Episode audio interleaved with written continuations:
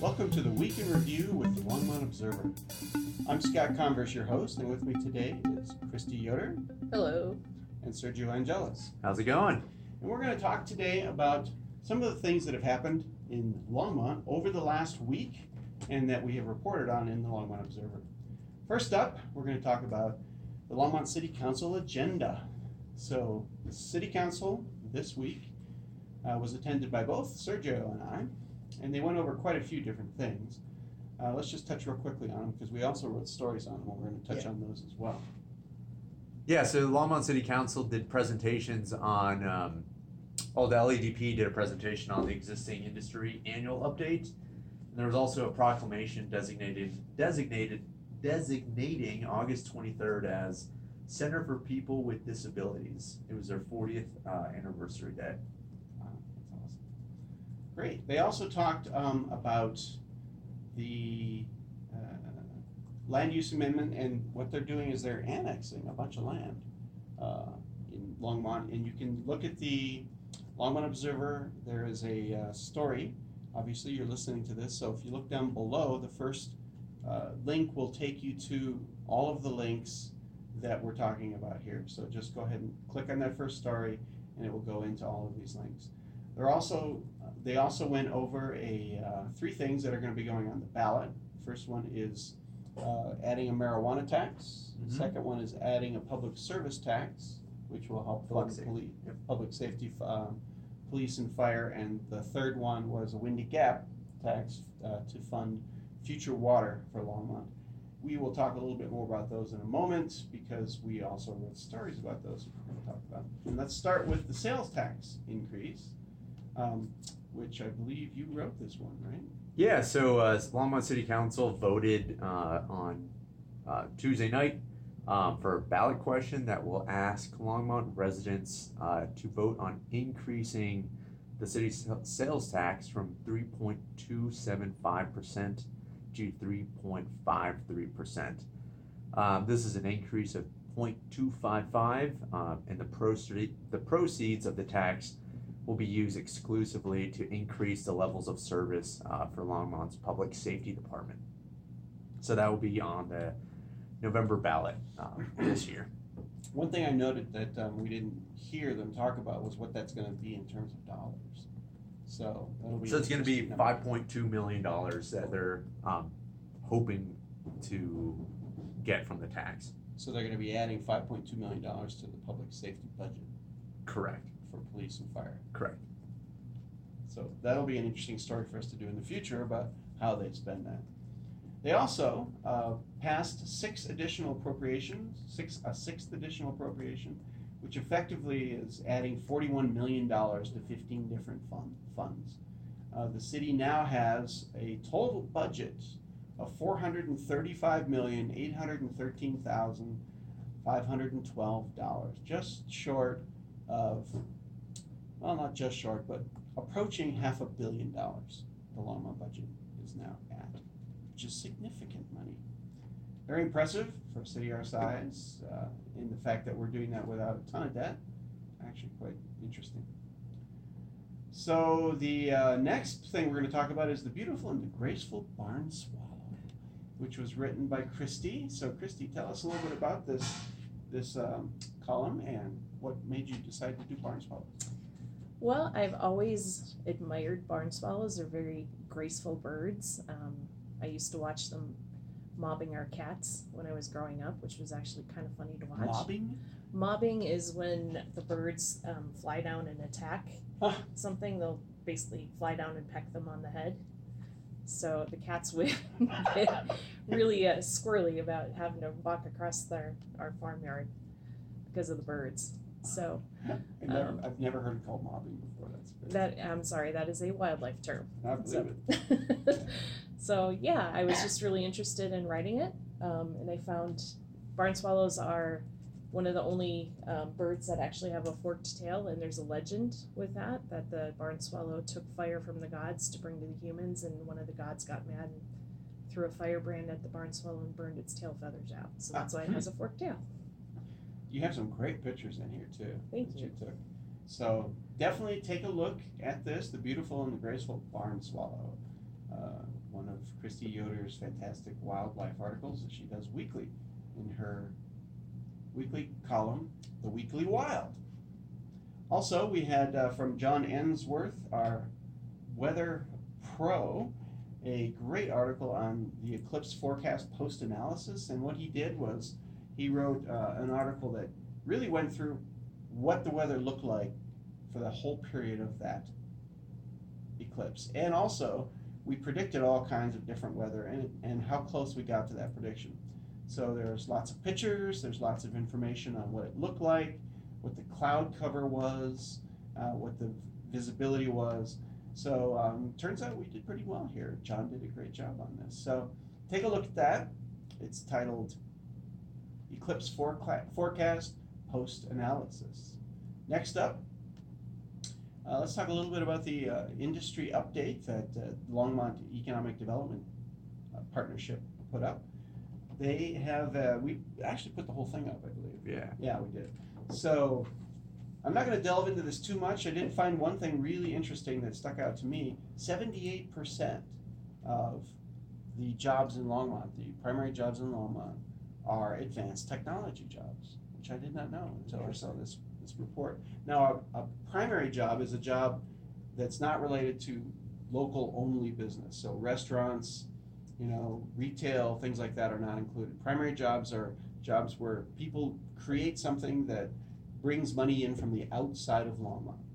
So, and those are the kinds of jobs that the Longmont Economic Development Partnership focuses on trying to bring to Longmont. And that these are the guys that bring in the most tax revenue, they bring in all kinds of different positive things to the community. So, there you go, folks. 78% of the population of, uh, of empl- employees in Longmont work in advanced technology. Take a look at the report. It's an 11 page report called Elevate Longmont. It's their annual update from 2017 on existing industry. You can find it in the article Existing Industry Annual Update by the Longmont Economic Devel- Development Partnership on the Longmont Observer. Click on the link down below.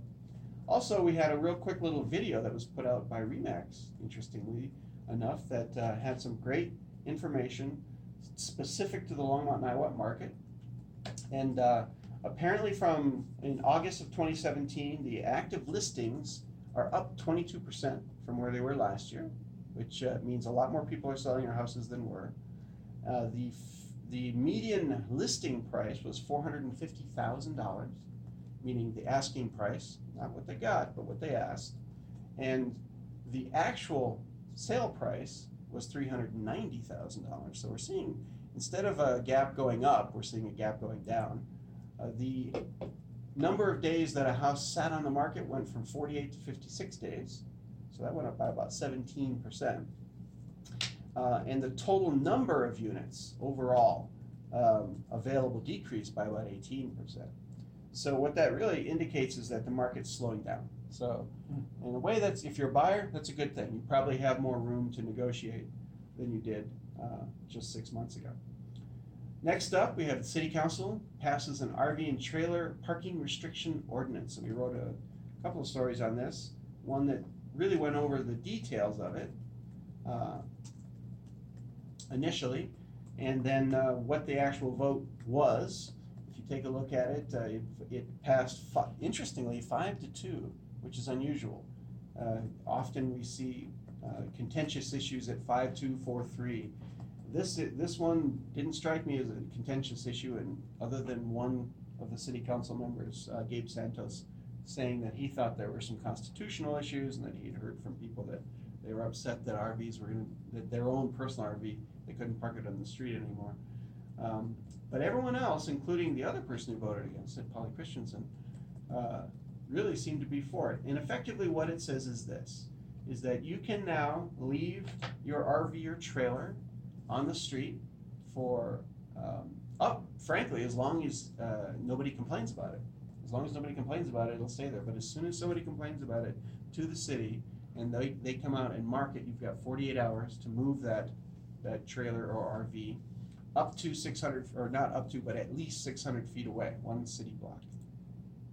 So that means you move it down the street a block, and uh, you're good to go for another 48 hours. Or you can go to the city and you can get a parking permit for seven days at a cost of about forty bucks, which means that you can, and, and this was pointed out by several uh, citizens be heard, people who got up to speak about this, that you can park your RV anywhere you want in Longmont, in front of any house you want in Longmont, if it's a public street, even if you don't know the people there, and you can pay your forty dollars for the parking permit, and you leave it there for seven days, and then you can go back down and buy another parking permit for seven days and move it one block away, and you can then do the exact same thing again and move back and forth between those two places indefinitely. Uh, so in a way, they made it easier to live in your RV in Longmont. At least now the rules are clear, and it does cost money. It'll cost you a hundred and what what is that? Hundred and sixty bucks a month for Yeah. four permits Yeah. to live on the streets of Longmont in your RV or trailer. This uh, does not affect trailers for contractors. They can get a permit for up to 180 days. So if somebody's working on your house, like you're adding an addition to your house or something like that, you can leave a trailer in front of a house. It has to be clearly marked with the name of the, the contractor as well as the name of the homeowner that's allowing it to be there. Uh, and you'd have to have to have to get that permitted as well. And uh, it doesn't affect cars specifically. So uh, it's still a come and mark the car, and you have to move it. And, uh, you can move the car three inches forward, and you're fine. So.